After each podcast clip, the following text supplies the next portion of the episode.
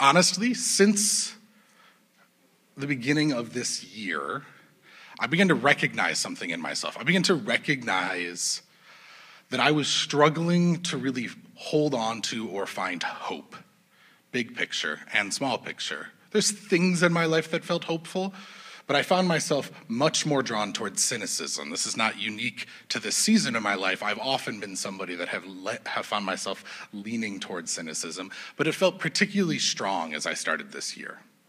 And so I decided I was going to do whatever I could to try to find and fuel hope within myself hope about the world around me, hope about my life, hope about the people I love. And so I started trying to figure out what that looked like.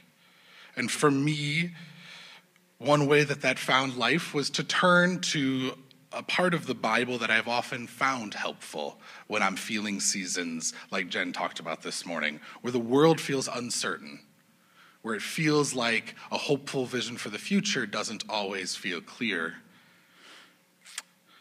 And this whole reason is in part why my current series of talks here at Brownline Vineyard, we've been talking about how hard it is to find hope, how hard it is to hold on to and operate with hope. And in this series, we've been looking at the Hebrew prophets of the Old Testament, which have been a huge inspiration to me and were a huge inspiration and starting point for Jesus. The prophetic writings of the Old Testament were written over hundreds of years in the midst of the rises and the falls of Israel, centuries before the time of Jesus. And I actually think for us modern Americans, the best way to put ourselves in the feet, in the place of the Old Testament prophets, is to think of them as resistance literature. Words that speak truth to power, words from voices of non powerful people protesting and critiquing what they see is wrong in those around them. You know, we've been taking time each week to carefully put ourselves in that mindset because if you were like me, somebody who experiences plenty of privilege in life, and you grew up exposed to the Bible like I did, perhaps you at some point began to chafe at the words of the Old Testament prophets. I times found them kind of hard to swallow morally. And the chances are it's because in a world of privilege, the prophets are often flattened out into object lessons. Like what we see in the midst of things of war, violence, oppression is, is a kind of really just speaking to how I relate to my coworkers today. And I'm not saying object lessons are bad. I think anytime we take something away that pushes us towards a more connected and loving life is positive. But when we read the prophets in this light, the threats, the stakes, the weightiness of the conversation in the prophets feels out of proportion. When we read things like, God will dash the heads of their children against the rocks, it feels out of proportion when we take it as an object lesson. But this is why I think we are helped by remembering that the prophets, prophets are not coming from a world of privilege. The prophets are resistance literature. They are speaking hope they are speaking truth to power in times where that feels very needed, to people who very much need that. And I think in reading this in this light, it unlocks the kind of moral courage and timelessness for America today. And the other thing about the prophets that I so appreciate is not only do they speak truth to power, but they unwaveringly speak of a hopeful future which again for me feels hard to come by. I don't feel alone in this. I found myself in a conversation with coworkers this week talking about what do we do to feel hope? Like, what's our game plan here to not let the challenges and struggles that we see in the world around us beat us down? And so, to continue our series today, I want to take a look at the prophet Jonah. Jonah is actually a prophet in a relatively peaceful time in Israel's history. So, the story of Jonah is God comes to Jonah and tells him to go and preach to the city of Nineveh, the capital of the Assyrian Empire, empire to go tell them that their injustice, their infighting, their cruelty are going to lead to them being destroyed if they don't change. Uh, interestingly enough, eventually, when Nineveh is destroyed in the future, it is largely due, historians believe, to civil war and civil strife. But I think there's a little context that's helpful for us of why this was such a big ask on Jonah. It's because the people of Nineveh, the Assyrians, had conquered and occupied Israel in the not so distant past. Actually, in fact, the main reason that Israel right now is in peaceful lands with their borders actually protected is because Assyria had to withdraw due to its own internal issues and its own threats. And so at the time of Jonah, you have Israel just back on some solid, peaceful footing. And at this moment, God goes to Jonah and says, Go to Nineveh. Tell them that if they don't change, they're going to face destruction. Go and save them. And this ask would not have just been like a literal risk on Jonah, going to your enemies, going to those who have killed your people in the recent history. But it was also a very emotionally challenging ask, telling him to go to his recent imperial oppressors and try to save them. And so I think in my past experiences with Jonah, sometimes when I hear what he did in response to this, I have judged him. Because what he did was run away when God said, Go to Nineveh. He went the opposite direction. But the truth is, I don't think I judge him at this point. The ask put on him was heavy. So he hops on a boat with a group of sailors, tries to sail off in the other direction, and it says that there's a storm that is brought by God. The sailors are so afraid for their lives that they throw Jonah overboard to save themselves. And then Jonah is swallowed by a fish where he lives within its belly for three days. I just want to take a quick aside here. We actually, uh, thank you to Christina Culver, who puts together all of our lessons plans for uh, Kids Church. And I was leading Kids Church last week, and I didn't know this was coming up. But we actually read this story. We read the story of Jonah in our storybook Bible last week with our Kids Church. And we looked around the group and we were, were talking about this experience. And, and somebody, uh, one of the kids, immediately recognizes an imagery of this that they remember from Pinocchio, of Pinocchio being inside the belly of the whale. And there's a conversation about whether this really happened. And so I, I say to the kids, we have ages two through eight that are in the room right there. And I ask them, I go, you know, some people, it feels really important. They believe that this, this actually happened. And some people think that this was maybe more of pretend. What do you guys think? Just poll them. What do you guys think about this? And there was a pretty even split between Team Real and Team Story. It was like, okay, interesting. We, you know, some people were arguing like there's no way they could have survived that. And then somebody else was like, no, absolutely. I heard that this could absolutely happen. And then someone else was like, I think that fish probably got eaten by a shark. It was just a, it was a positive experience. And here's the thing I want to say.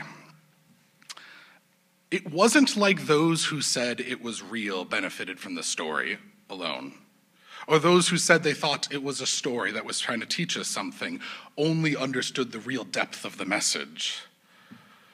No, I think they were all able to hear and benefit from what it said. And you know, that permission from me was not something I felt as a child in church. I was not asked, I was told, and then presented the choice to either accept or reject it. And that led to a lot of anxiety for me around reading the Bible as an adult. And perhaps maybe you've had a similar experience here when you come up to things and the question is like, do I think that actually happened? Or do I think that's trying to tell me something else? When those things come up, it provokes anxiety within us. That how I answer that question is the dependent of whether I get what God has for me. And I just want to say, I want to offer you, as the adults of this church, the same permission I offered the children is to release you from that anxiety of this or any other places in the Bible that leave you wondering or questioning. The did this really happen or is this a story question is not what everything hinges on. What it hinges on is have a living God that interacts with us and brings us to truth and understanding. So I'm not sure where I fall on this. I have my leanings and my perspectives, but I firmly believe that I have been helped by Jonah either way. So, to continue on in the story of Jonah, he's in the belly of the fish. If Pinocchio's imagery helps you, you can live there too. And while he's in there, he repents to God and says, Yes, I will go to Nineveh. Not happily, begrudgingly, he acquiesces. God has the fish throw up, spits him up onto shore. He goes to Nineveh, tells them, if you guys do not change your ways, you are going to have destruction here. And shockingly, Nineveh listens. They repent and they change. But Jonah still laments in anger that this happened at all.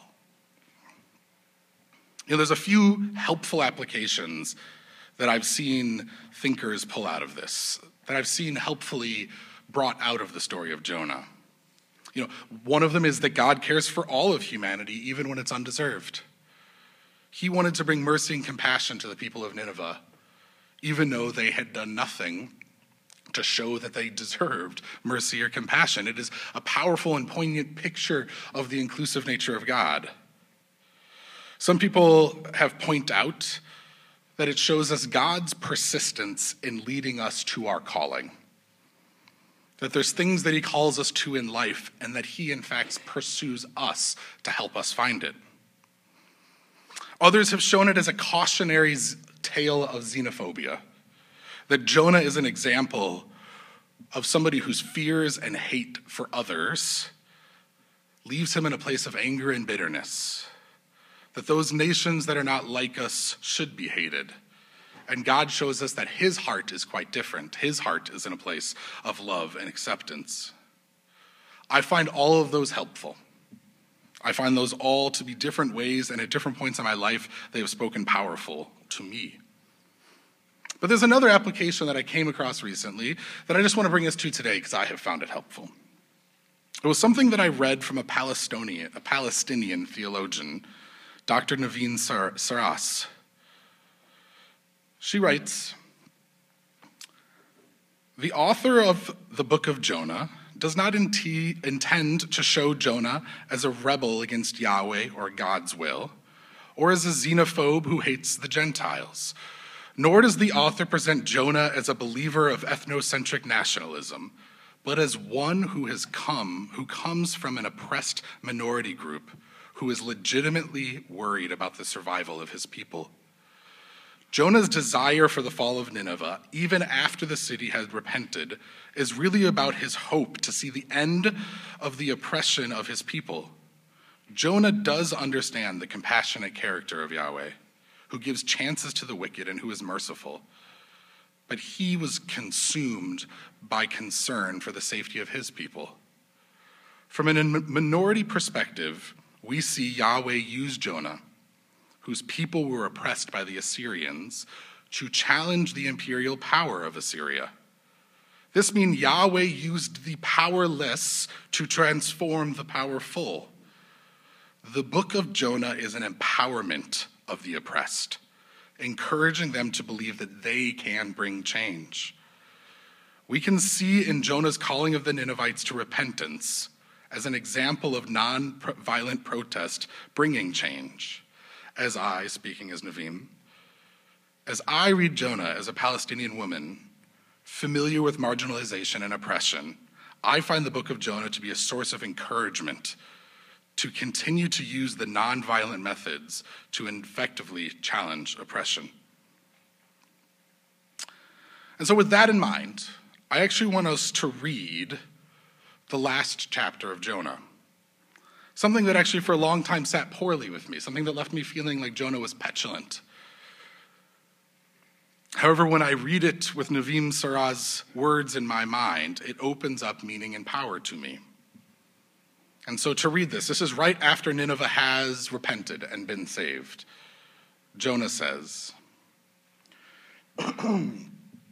But to Jonah, this seemed very wrong, and he became angry. He prayed to the Lord, Isn't this what I said, Lord, when I was still at home? That, uh, that is what I tried to forestall by fleeing to Tarshish.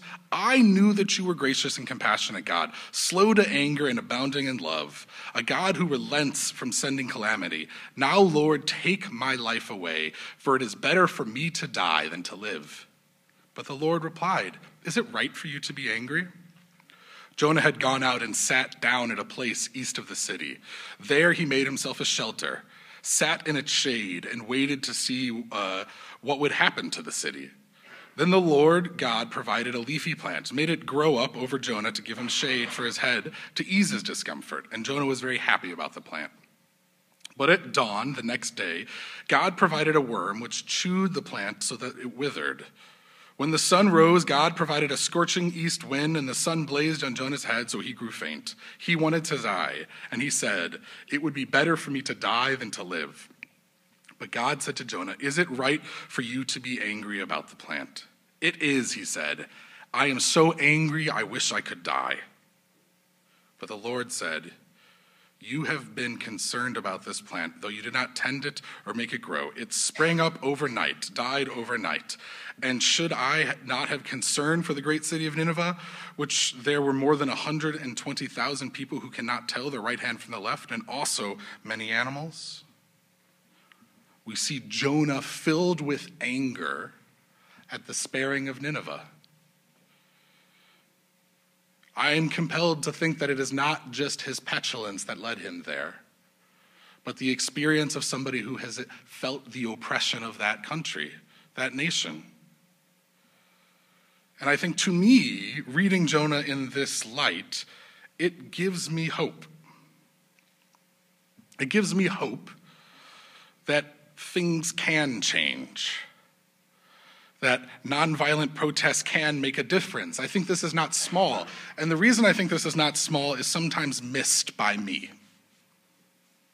That's why it was helpful for me to read the words of Niveen, a Palestinian woman. Having her, knowing what we know about the history of what Palestine has experienced with modern day Israel, hearing her read a message that says war and murder are not the only ways to fight for change. To hear that and to believe that for somebody who has experienced marginalization is incredibly important. To believe that God is actively working for change is incredibly important. And to hear stories of how change happened without call to violence gives hope for those who long for change and sometimes wonder if violence is the only option. And the truth is, this is not unique to Jonah. Time and time again, we see God in the Bible use the voice of the oppressed, the voice of the outcast, the suffering to be the agents of change. We see this most powerfully in the person of Jesus, the one who we take our cues for here as a church. Jesus, the one whose life was the ultimate protest, willingly becoming a victim of the powerful so the powerless did not have to be. So, I have a few takeaways for what this leads me to, what this leaves me after reading Jonah. And the first I have are what are the ways that we can make space for nonviolent change? My first suggestion is speak up and support. So, frankly put, real change is unlikely to happen if we were relying on those who are benefiting from the status quo to lead that change. There's a lot of words, I'm gonna say one more time. Real change is unlikely to happen if we are relying on those who are benefiting from the status quo to lead that change. Like me. Just the cost and the stakes are just lower. If nothing changes, I'm still doing pretty good. Throughout our history as a nation, we've seen examples of change coming through people speaking up. We think of the civil rights movement, people like Dr. King and Rosa Parks. We think of the many women's voices that spoke up and what we saw through the Me Too movement. You know, it was members of the LGBTQ community that led the way for the legalization of gay marriage. So, what I am saying is if you here are somebody who's experienced marginalization, you are somebody here where the status quo is not built to benefit you, we need your voice to lead. At this church, Vince and I are abundantly aware that we started a church with two white guys leading it. It's probably the thing we pray about more than anything is trying to figure out how do we live out our vision with that being true. We need your voice to lead. And so, for those like me who benefit from the status quo, I think my encouragement is make room, elevate, encourage, and support those who are speaking. There is a cost for speaking up. There is a cost to protest. This is where I personally find Jonah so helpful. For Jonah to go to Nineveh and call for their change, there was like a literal potential cost. The cost could have been his life. He was speaking out in a way that could have led to him being imprisoned or killed. But it was more than that. I think we see this in his anger. The cost of having to be the one to speak up for change in the face of their, his, his oppressors, there was an emotional cost. There was a burden and a weight that he carried that left him angry. You know, sometimes this cost comes out in the exhaustion of carrying an oversized burden. And sometimes it comes out, and what I, we often use this term, I think improperly, but in this case, I would say righteous anger at the injustice experienced. And so when we see somebody from a marginalized experience speaking up, those of us who have privilege, I think actually can often be most helpful by making room for their voice which for me is a challenge because that often means shutting up. Using whatever power and privilege we have to elevate their voice. And maybe most importantly, just being an encouragement and a support to care in the face of all of the other narratives that tell them they should be quiet, in terms of all of the microaggressions that make them question themselves. To be somebody that is giving a counter narrative of, please keep speaking, you're doing a great job, uh, how can I help you? How can I support you? I think that that is often what we can do because we cannot do this together. Yes, I said all of those movements were led by people where the stakes of this were most powerfully felt, but they were followed through by an entire community of people supporting that change, even those who did not directly benefit from it, and at times actually had cost for seeing that change come. My suggestion in all of this and I think this is important because even in this first one, I think we have so many experiences and examples of seeing people try to speak up, seeing people try to make change, and feeling like it falls apart, feeling like the pushback is so disheartening that it steals hope. And so, my next suggestion is to tell stories of hope to each other. It is much easier, and I find it much easier, to complain about what I see in the world. It is much easier for me to point out the things that I lament. But we need to hear stories of hope and change for us to keep moving forward. You know, there's, uh, there's two ancient Greek philosophers, Heraclitus and Democritus, and they were both wrestling with one question. The question is, what do we do to respond to the suffering that is so obvious around us? And Heraclitus decided the way he would do it is he, he would weep. Every day, he would just weep. When he, he would think and see, and I think especially in the ancient Greek world, the suffering around you was, was it's almost like, you know, our Facebook feed, but like in the streets around us. And he would just weep, letting his heart break. But Democritus took a different approach. He was known for his laughter. He laughed freely and openly and strongly. And now it was not a cynical laugh, it was not a patronizing laugh, it was a deep, heartfelt laugh. And he said the reason that he laughed is that when he looked at the world around him, he knew that he had no challenge in being aware of the suffering. And so, whenever he did see something of good, he felt like he needed to enjoy it as much as he could. If he saw something funny, if he saw something meaningful, he needed to lean into that, knowing that reality around him would bring him back to the familiarity of the suffering around.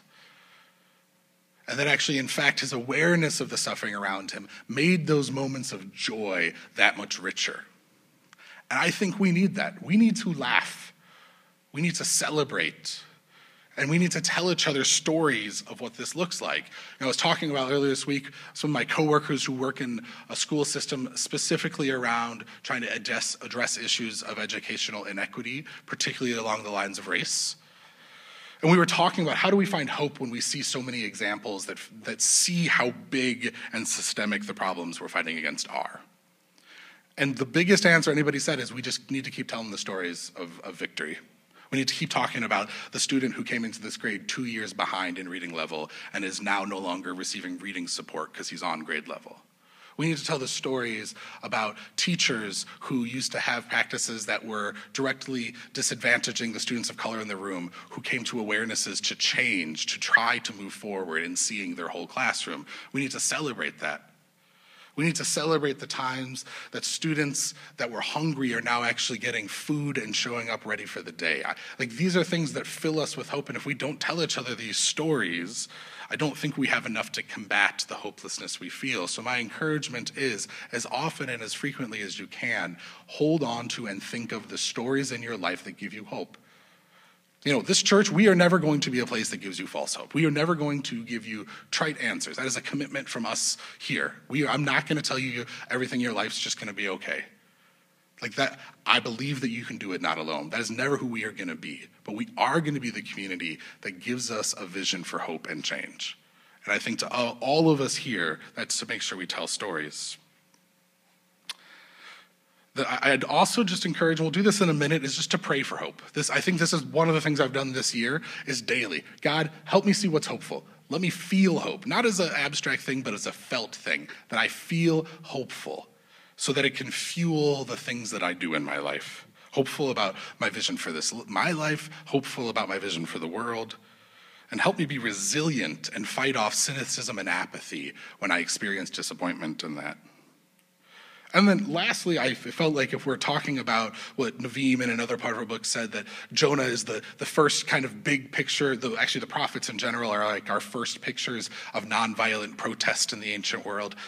It would feel important to say, is there ways that we can participate in nonviolent protest or advocacy around us, whether it is literally seeing something going on and saying, yes, I'm going to go march with them, or maybe it is advocating for something within your own workplace but I think that the place here is we can't take on everything in the world.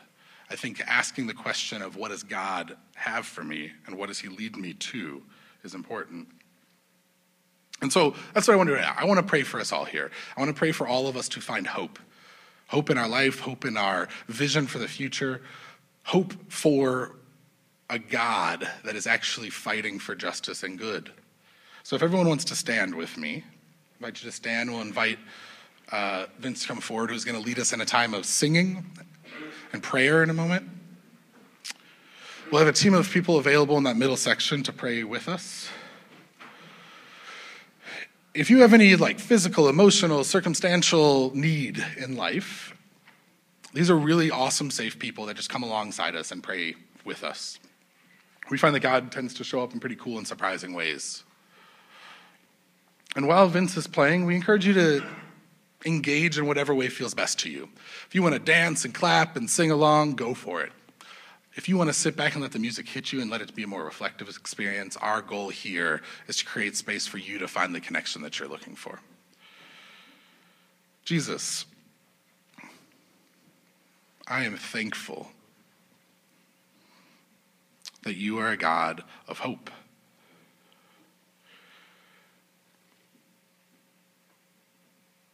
I am thankful that you are a God who can bring change, who can see healing, who can see movement. And I know for myself, I struggle to hold on to that hope. I struggle to believe that there is good in front of me. I just pray for this moment right here, we would be filled with hope. Be filled that the things we dream for ourselves, the things that we dream for the world, are moving forward. not in blind naivete, but as a necessity for our hearts to stay soft, a necessity for our hearts to stay in a place that can keep moving forward. Don't find resignation, don't find apathy, don't find cynicism, but stay moved. And I pray each one of us in this space would feel a sense of our hearts softening, feel a sense of ourselves opening up to what the world could be, and believing that we are not alone in that and you are with us in that. And then you are with us in that when we experience disappointment, and that you keep on offering us hope. And just lastly, I if I, I, think one of the reasons that I struggle to find hope sometimes is just because I feel angry about injury done. That I sometimes find my anger about injustice that I see. And I think that there's opportunity for God to just bring some healing. I just, for those of us who feel angry at what we see, angry at things done to us, angry at things we see done to others, and that that anger is actually robbing us from hope, robbing us from fighting for more change. I ask right now for healing. So sorry for what was done. It is not right. That is not God's heart. And I ask right now that you would bring some deep sense of reassurance, deep sense of healing, and seeing us in that anger.